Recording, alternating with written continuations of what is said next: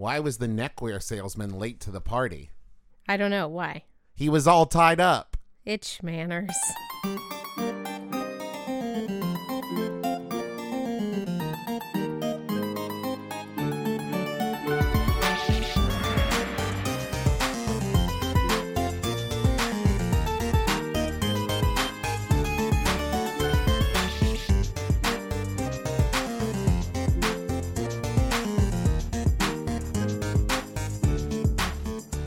Hello, Internet. I'm your husband, host Travis McElroy. And I'm your wife, host Teresa McElroy. And you're listening to Shmanners It's extraordinary etiquette. for ordinary occasions. Hello, my dove. Hello, dear. That was a good joke.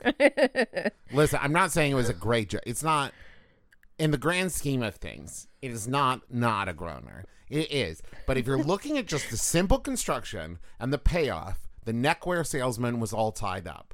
That that to me is funny. It, you know what? And you know what? I'm just a professional comic person. What do I know? Just because you get paid for it doesn't make you a professional. That is that is actually the exact definition. That is exactly what that means. I'm a professional comedy person who makes comedy professionally, and I'm saying the neckwear salesman was all tied up Right. is a good joke. Mm-hmm. Hashtag good joke. Hashtag dad joke. No, I said good joke, not dad joke, though it is a dad joke because I, technically a dad, made it. Hello, this is Shmanners. You probably figured that out already. I think we've said it a few times. Um, this so we have a kind of an unofficial series. Maybe it's official at this point. That's kind of an accessories series because Indeed. what you come to learn. We I think we did an episode on like fans, uh, Gloves. Gloves, yeah, stuff stuff like that. And what you come to learn is there's a lot of procedure, procedural etiquette Right. when it comes to these, right? And listen, ties are no exception. And right now we're talking about all kinds of neckwear, tie, neckties, bow ties, Bolo ties. bolo ties, um, ascots, uh, cravats. Indeed. Um, Well, I'll even get into ruffs and uh, and starched collars. Oh, and boy. Beau Brummell and all that business. oh, Beau Brummell. Ugh, Beau Brummell. I remember when we did the episode about Bro Beau Brummell, you were very excited, and now you've uh, yes, can I tell you why? why? We well, so when we did the first episode about him, it was like, oh, he was you know dandy and he was uh, at the forefront of of men's fashion at the time, which cool. But then we later talked about Beau Brummell being the reason that like basically men started dressing more plain. Uh, by which I mean Beau Brummell was all about like simple color, like you know blacks and grays and brown colors, um, and and like no flashy access- accessories and like it was about like clean lines and He's he turned out to be more minimalistic than you Right. had hoped. All right. Yes, I thought he was going to be more, much more like the King of Dudes that we covered. Uh, Evander, Ho- not Holyfield. That's a different guy. Evander Wall, the King of Dudes, right? But instead, Beau Brummell was more like fashionable because he made fashion for dudes simpler and more boring. Okay. Ugh, So let's talk about ugh, Beau Brummell. let's talk more about like Bo neckwear. boring. What? Let's talk about neckwear. Okay, let's and listen. This is another one of those episodes where we are probably going to, as we talk about the history of it, refer a lot to it as like men's fashion. But listen, neckwear, ties, bow ties, bolo ties, cravats, ascots, ruffs, anybody could wear this. And it's not a new thing. Um, the idea of quote men's wear being worn by women has has happened throughout history. Um, j- it's mostly just because everybody was like, "Oh, well, that's just that's just so and so. That's what they wear." Yeah, this is a reminder. I was thinking about this last night in preparation. What's that new movie? That movie with the lady in the family that has that wears menswear. Uh, Mr. Norrington or something like that. Is that the one you're talking about? With I think Glenn Close is in it, maybe. I don't know. I don't remember. Hey, please tweet at Shmanners Cast and let us know from the from the clue. The- She's a writer. A right. Uh, she and she likes oh, to write- Gentleman Jack. Yeah. I can't believe I got there. I can't believe you did either. You're Okay, amazing. Thank you. I just know your brain. um, but yeah, that, so I was actually thinking about this last night, right? Like, I think neckwear falls into the category of we think of it as a quote masculine thing now because of advertising that basically started either in the late 1800s or the early 1900s of like, all right, listen, we got to start selling stuff to dudes and selling stuff to ladies. So we need to separate them so we have a wet, like, that's what it is. It's all advertisement and not a pre prescribed thing. It's all about the money. It's all about the money. Okay, so here is a brief history. Probably the necktie originated as a military garment.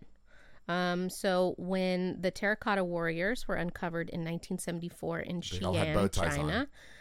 it was discovered that each and every statue wore a wrapped neck cloth. Um, so it was kind of ascot like. Okay.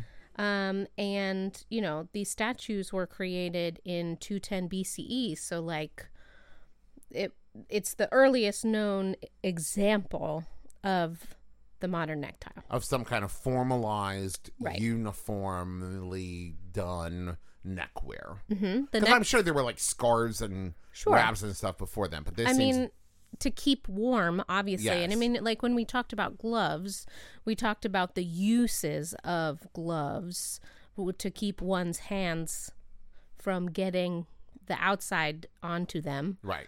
Uh, whether it's cold or dirt or whatever. Um, well put. By the way, gloves keep the outside right. from getting on your hands. I like that.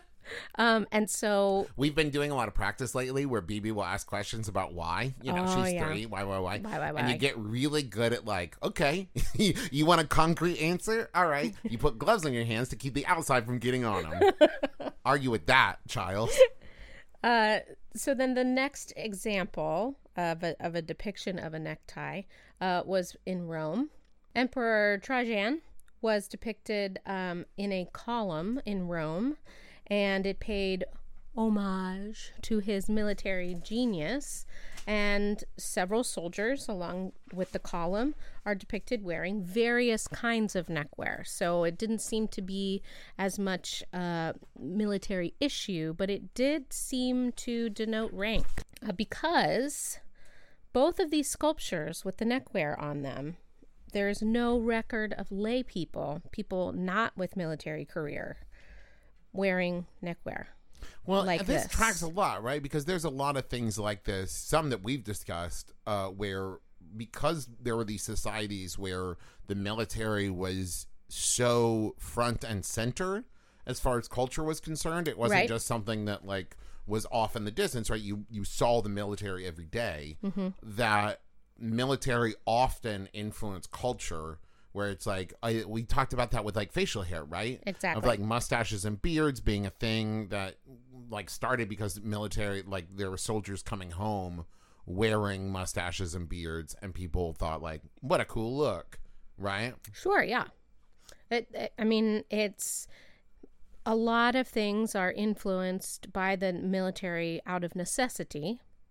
Uh, and a lot of that stuff. watches was one right Yep. where you had to get it Went through on with your watches, wrist too. yeah Mhm. yep Um, so then the the next depiction goes all the way up to the 1630s and the Thirty Years' War, um, where Croatia presented soldiers to uh, Louis the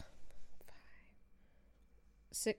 Oh no, how many okay what letters are there X X Uh-huh. three 13 13th to showcase their support. Thank you for that. I can't. man it's I've got so very few skills, and one of them is my ability to quickly calculate.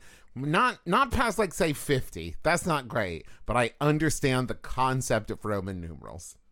Um, and so by the time Louis the 16th, no, 14th, because the I is in front of the V. So it goes X I V. Yes. Yes, fourteen. 14th came to power. Um, the we should do a whole episode on like the the cultural impacts of math. oh my gosh, It did have a I big impact. don't. I don't have room in my brain right now. Okay, fair enough. It's It's full of baby thoughts. full of baby thoughts. Okay, um, these the the necktie had moved from the practical purpose of something that would protect the soldiers' shirts and buttons and necks and things like that. I bet that that was something, right? With the glint off your buttons, I bet it also was like Sure. practical there of like doesn't catch light and give away your position. Uh, they it moved into French fashion. Well, yes. Of course, of course. Um, some would even say that cravat, the French word for tie, is a corruption of the word croat from their Croatian friends. Okay. All right. Some would argue.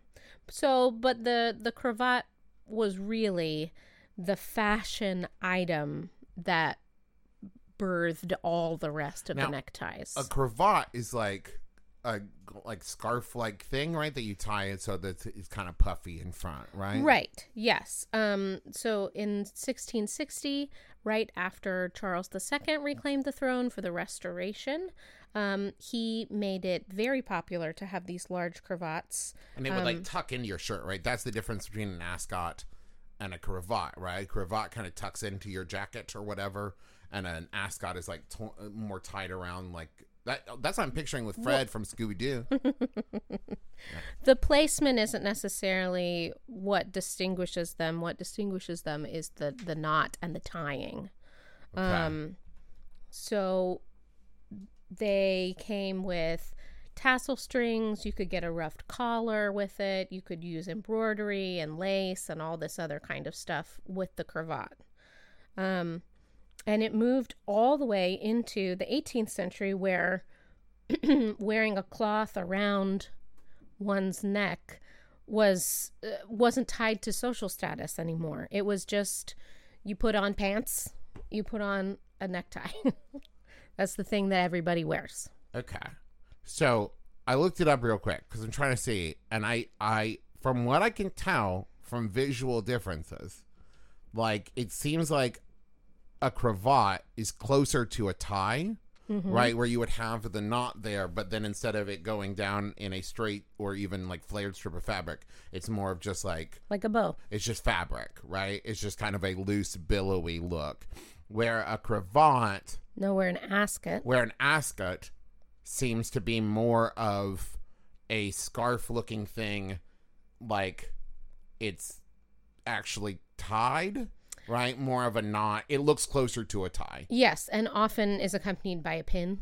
yes but it seems as i'm looking over the images here on google fairly interchangeable terminology right like you could definitely tell the difference between a cravat and ascot versus a necktie Right. right? But it seems like cravat and ascot are like, eh, say whatever. When I think of the the definitive like picture, Uh-huh. I think of um, Mr. Darcy wears a cravat because it's kind of like a bow almost that's poofy. Uh-huh. He's a, he was a dandy, and um, Freddie Eynsford Hill from uh, My Fair Lady wears an ascot. Okay. So it's not flouncy. It's the uh, the kind of like it almost looks like just like a one knot and then a pin. right.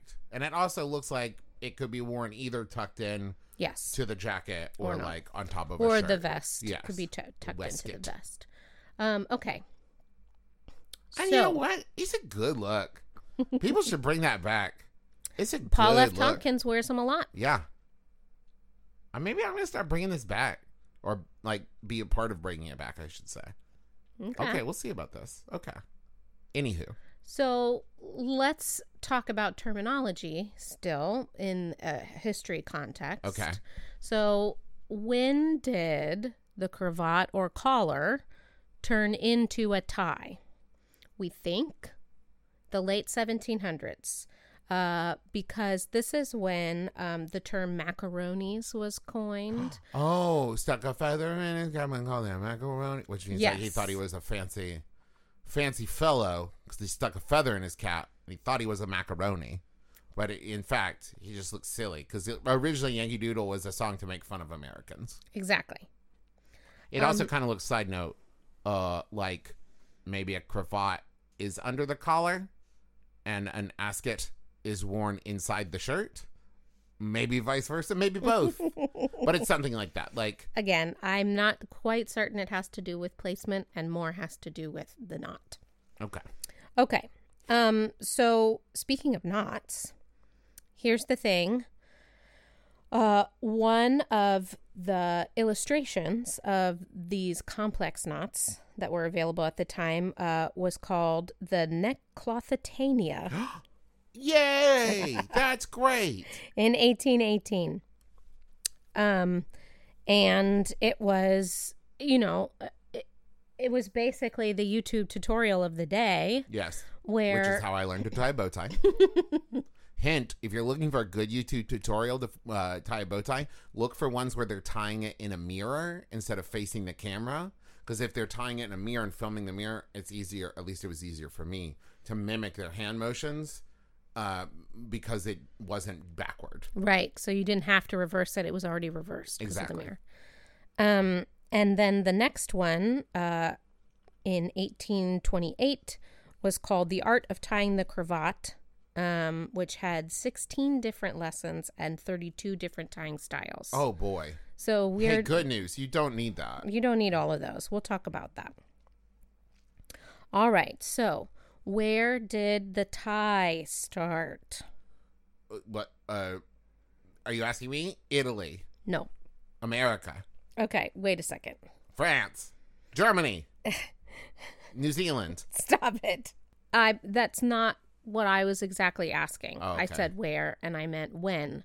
And uh so during the Industrial Revolution, between the 18th and 19th century, this is when the tie that we know it emerged. because with machines you could make it standard is that the idea of like you could reproduce the fabric over and over and over again into a tie i mean it was probably definitely easier to do in the industrial res- rev- i almost said industrial resolution and that's nothing oh boy Uh n- not just that, but I mean people didn't have time.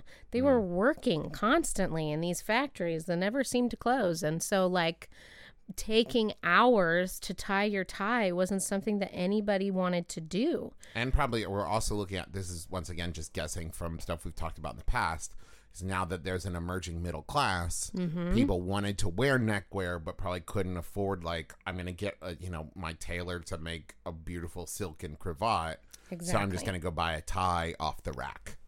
So this is when the first tie knot that we know, called the four in hand knot, uh, was started to be we'll used. explain what these are i promise Yes, it's basically a slip knot. If you know anything Like about knots, no. no i we, like i said we'll go into it let's stick with the history and then we'll explain different styles Okay.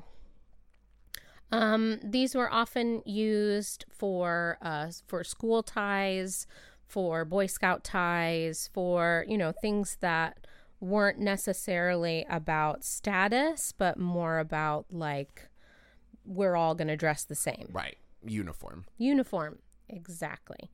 Um, so there, as usual, there has to be one one sort of thing that happens where like, oh, but we're special. yes So that's when the ascot really comes in in the 1880s.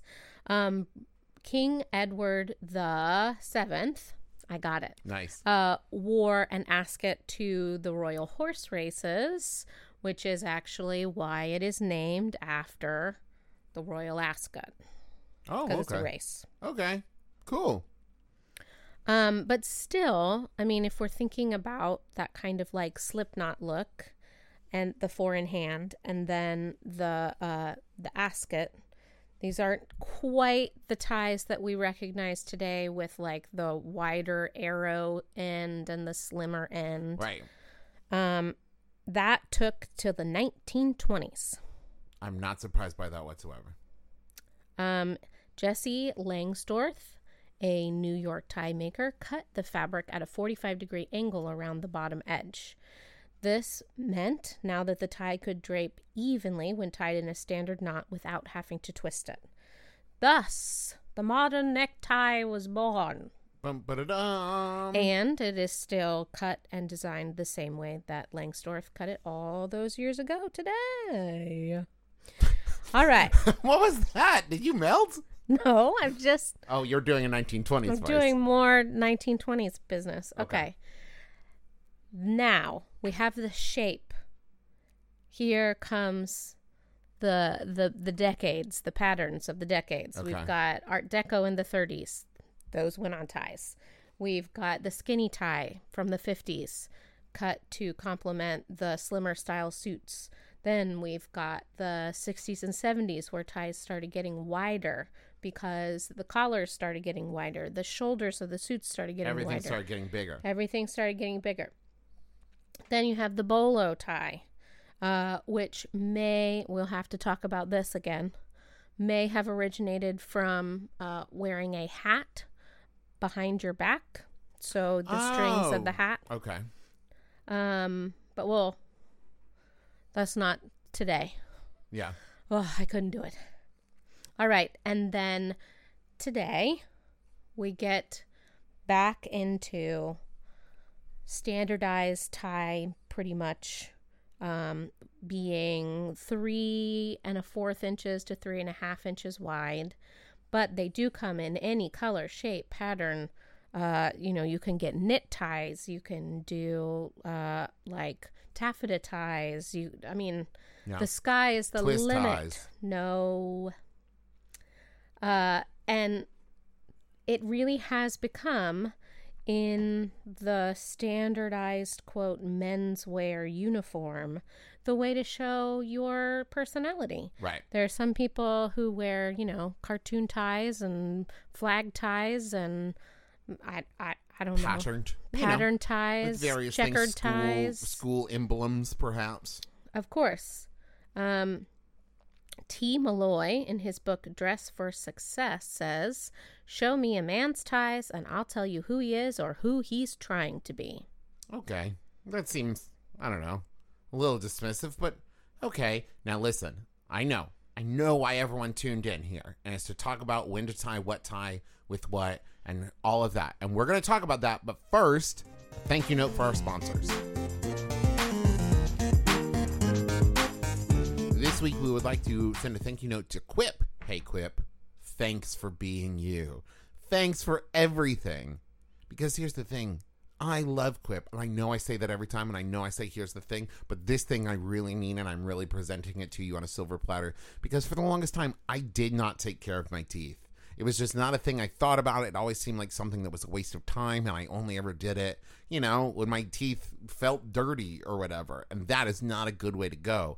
And the thing is, is I had forever dentists telling me like you need to use an electric toothbrush, but I never wanted to because they always felt too strong. They made my gums hurt. They were always too bulky. But Quip is designed to be very, uh, very slim, not bulky at all, and it has a nice gentle vibration that still gets the job done, but isn't going to make you feel like you're beating up your mouth. And they have a built-in timer that guides gentle brushing for the dec- dentist recommended two minutes, which, let's be honest, none of us are doing without a reminder.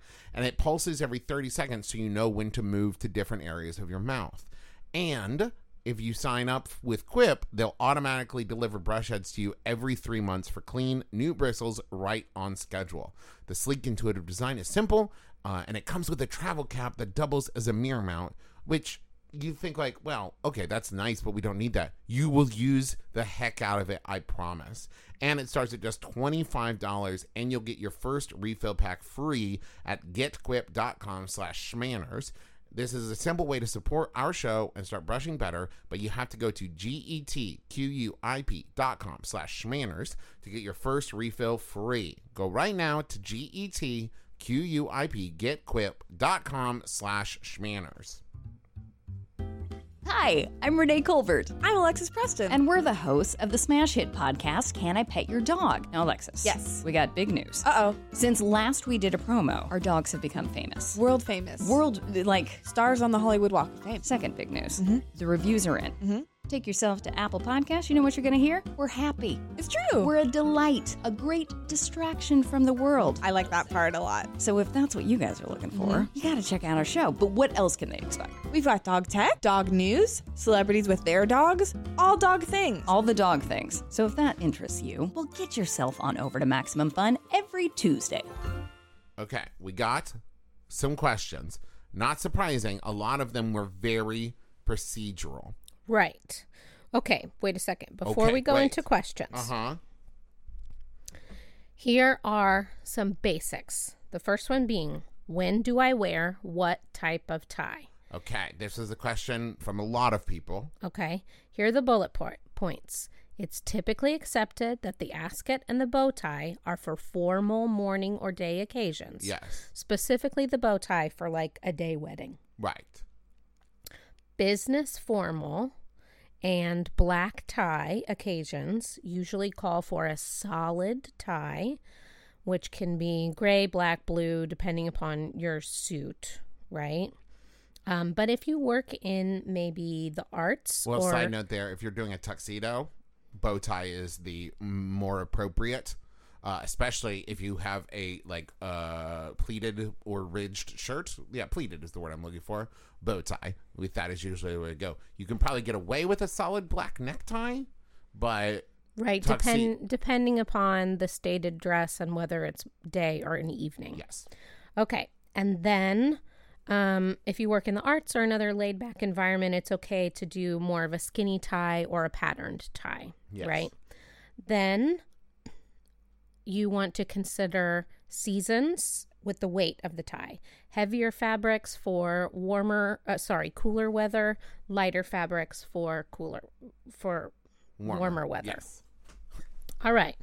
But then, like, if you're going out for dinner, if you're going to a holiday party, if you're doing, I mean, basically anything, right? Anything other than something like formal, like work or a gala.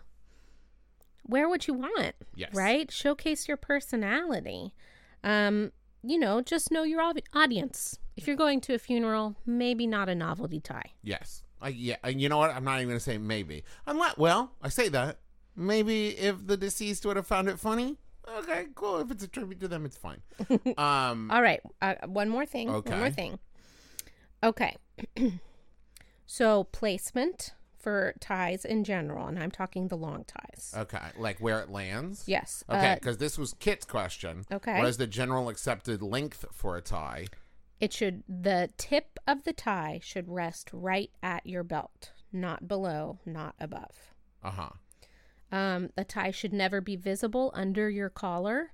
If you can see the tie under the Oh yes. under uh-huh. your collar, the tie is too wide. Select a skinnier tie for your smaller collar. Um, and if you want to wear a tie bar or a tie pin, This was also a question we got a lot. it generally goes between the third and fourth buttons on your shirt. My general rule uh, for that is that if you are going to button your jacket, it should be just peeking above that, right? So you can see it with the jacket closed, but it's not like super high up, right? You're just seeing it right at the V of the jacket. Um, I like the one that you have that's like a chain across the yes. tie. So here's the purpose of a tie clip um, is to not just keep the tie together, right? So that the the back side, you know, the short end, the thin end, doesn't come flying out, but also to pin it to the shirt, right? So it stays in position. So what I have is one that clips to the tie and then has a chain that goes around and hooks on the button in the back. So that way the tie has some movement, but it doesn't keep it right there. Um, also, when you're talking about uh, length, if you're wearing a vest over it, the tie should not hang out below the vest. Um, and the only exception to seeing it with the collar is if it is just the points of the collar and not a continuous collar around the back. That's, Oh, okay. You see that a lot with like cravats and, and ascots that get That makes used, sense. or bow ties. Um, now here's the thing. Here's the biggest question we got. Uh, and I'll sum it up here from this question from Stefan. Is there a social danger in your choice of knot in a necktie? Might a four in hand count as underdressing and a full Windsor count as overdressing? Okay, here's the thing about it. As far as I know, and I can find nothing to tell me I'm wrong, formality isn't the overriding factor to decide what the knot of the tie is. What does determine that is two factors, and that is the shape of the collar and like your personal kind of body type what how the for example teresa said uh the four in hand skinny tie became really popular with slim fitted suits right Right. right Because it's a smaller knot, it's a thinner tie, right and it's a slimmer suit. It all goes together. Right. So if you look at a collar, right, and you look at the angles of the points of the collar, right, that's is what's going to help you determine what knot you want to do. So if they are very straight or like create a narrow opening, a four in hand knot, a, a skinnier knot is appropriate there. If you have a very flared collar and you do a skinny knot, it's not going to look right, right? It's going to look too skinny. Same if you have a wide tie. Um, so I guess what I'm saying is there's three factors. but if you have a very wide tie, a very skinny knot is not going to work. Right. It's going to look all bunched up and funny. Right. So what you're really judging on is the shape of the collar, the shape of the tie, and how you are wearing your suit fitted, right? All Right. of those things help you match together. The collar matches to the tie, matches to the jacket. Is basically how you think about it. So if you're thinking about it in terms of what not to wear, K N O T, not to um, you Good have one. the four in Now, hand. see, that one was funny. Thank you. It was unintentional. It was. it was very intelligent. Well, it was unintentional. Um, so the the four in hand is the skinniest, and there's really only three necktie knots you need to know. There's a bunch of other ones if you want to get fancy with it and weird, but there's the not weird. Decorative. sure flair. Um, I meant weird in a fun way. Let's Oh, get weird with it, right? You have the four in hand, which is the skinnier square or not. You have the half Windsor, which is slightly more flared, more triangular, and then you have the full or double Windsor. They're the same thing, um, which is very triangular and very flared, right? yes. Um, now, in actually tying them, I can't describe it in an audio medium. That's next to impossible. But um, I ha- would describe Okay, the yes, four in please. hand is like a slip knot. Sure. The half Windsor is an extra loop in that slip knot. Yeah. and then So the as you're full tying Windsor, it, it loops over one side Yeah. of the top. Right. and then the full Windsor is plus another loop on the other side. Yes. And if you're like me, and you know that like halfway through the evening, or maybe even sooner, you're gonna undo that top button of your shirt. You want to go with at least a half Windsor, if not a double, because that will still create enough room that as your collar spreads out, there's not going to be huge gaps on either side of it between the tie and the collar. So collar. you can be a little more, uh, what do I want to say, sneaky about undoing your yes, co- the very top much of your, so. your I, shirt. I tend to like a style for a more casual uh, engagement where I will have like two buttons undone and the tie looser. Um, at which point, a, a full Windsor is the way to go, or maybe a half, depending. But that's up to you. Um, so that's the thing is it's not like oh you wore a four in hand to this event you're so underdressed. It's more like you wore a four in hand with a wide collar and a big thick tie, and it looks kind of weird. right. Right. Okay. Some more questions. Um, let's see. This is from Kyle. Is a tie accessory, tie pin clip, overdressing in certain situations? I don't think so. It really depends on the style of the clip, Right. right? I mean, I wouldn't go if you're just going to a regular day at the office. I wouldn't go with anything that was like sequined or diamond encrusted. Yeah. But a plain silver bar, or even like like um like the pattern on your glasses, they make uh, tortoise shell Yeah. tie clips. That's very casual looking. I have a bunch that are shaped like swords and anchors and flowers and that kind of thing that I find fun. Um, I think accessories in general, lapel pins, tie clips, uh, that kind of thing, mm, love them. Uh, let's see. Uh, oh, this is from Aaron. Is it okay to wear a tie with a button type collar? Now, you could mean two things here, Aaron. You could mean button down collar, at which yes, Mm-hmm. um, because that is why the button downs are there, right? It's to button around uh, the fabric of the necktie. Now, if you mean a button type collar, like uh, it has no, it has no uh, collar, right? That it's just the button, right, and a kind of like raised. I always think about that's like the ones that I saw. I only saw those when I was in like show choir. Right. Um, or if you mean like uh, a wingtip, where I was talking about, where it's just the tips of the collar. I keep grabbing the skin of my neck because I'm da- I am wearing a collared shirt. Anyways, um, in that circumstance, I would avoid wearing a necktie, but uh, with a band that has no tips, that's where like an ascot or a cravat uh, would work, right? Because Or even a really fancy button cover. Those yes, are nice too. right. Uh, now with a wing tip, uh, where it's you know just the tips of it, that's a perfect time for a bow tie, Yeah. um, or an ascot or a cravat. Um, but if you're wearing the top button buttoned, that's where you're Stop going. Stop pulling on your neck. I know. I don't know why I'm doing that. Like I said, I'm wearing a collared shirt. if you're wearing the top button buttoned, that's where you want uh, the ascot, which ties outside, or the bow tie. If you're wearing it open, that's a perfect time for a cravat because it's worn inside the shirt. Bada bing, bada boom. How do I know things? I don't know. Um, let's see. Uh, oh, this is from Amanda. For non-formal ties, bow tie situation, what should your tie match? Is it okay to mix and match color patterns with pocket squares and shirts? Uh, we also got that question from Buchanan. I'm a trans guy starting my transition, and I would like to know the rules with patterns and colors. For example, do pattern button downs get a tie, or just solid colored shirts?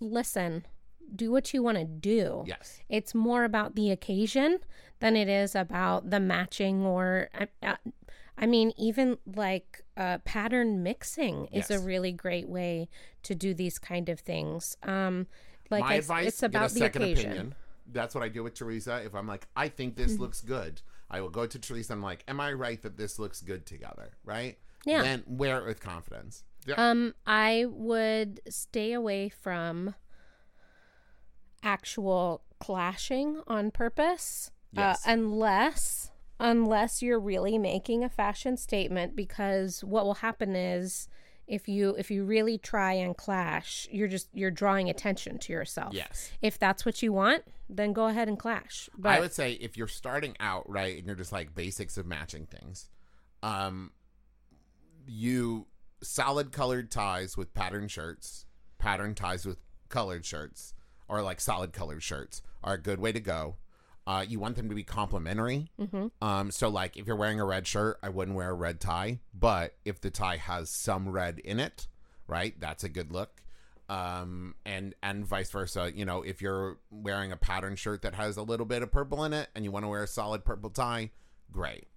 Um, now in general, you don't want to match your tie to your pocket square, right? Now I've seen it work. I've seen it be a good look, but in general, I would say you want it to be complementary, like a solid purple tie with a pocket square with some purple in it.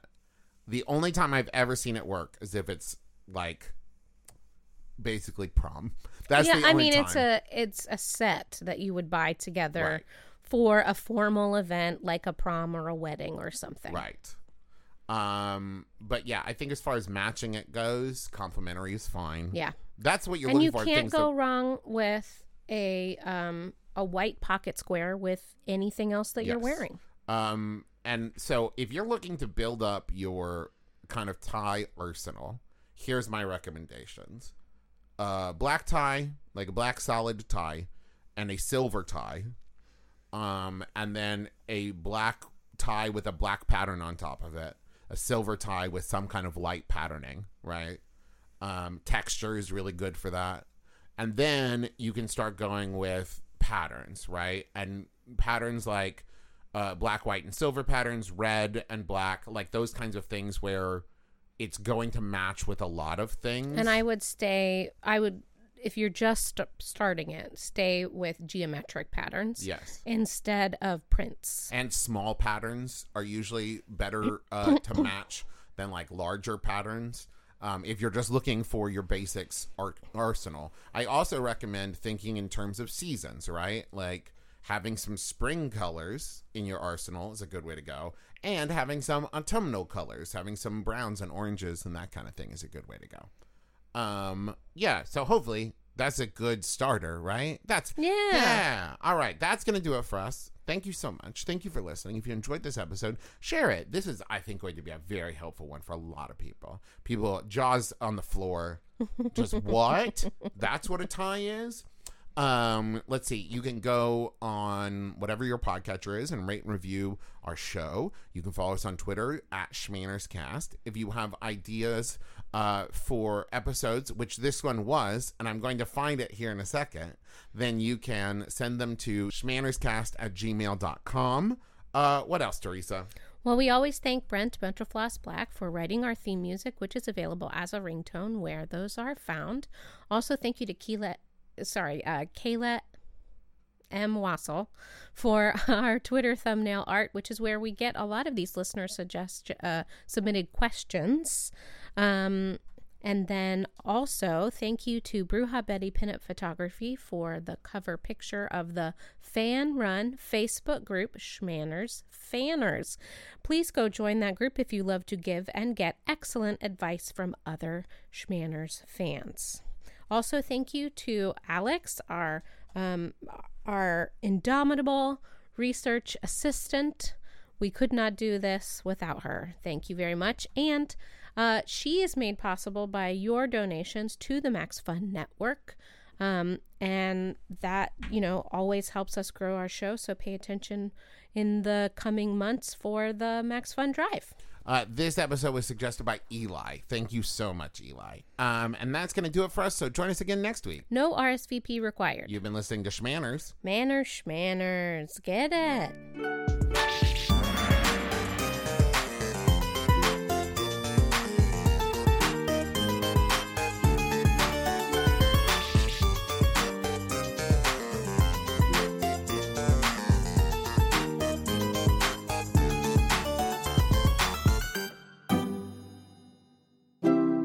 MaximumFun.org.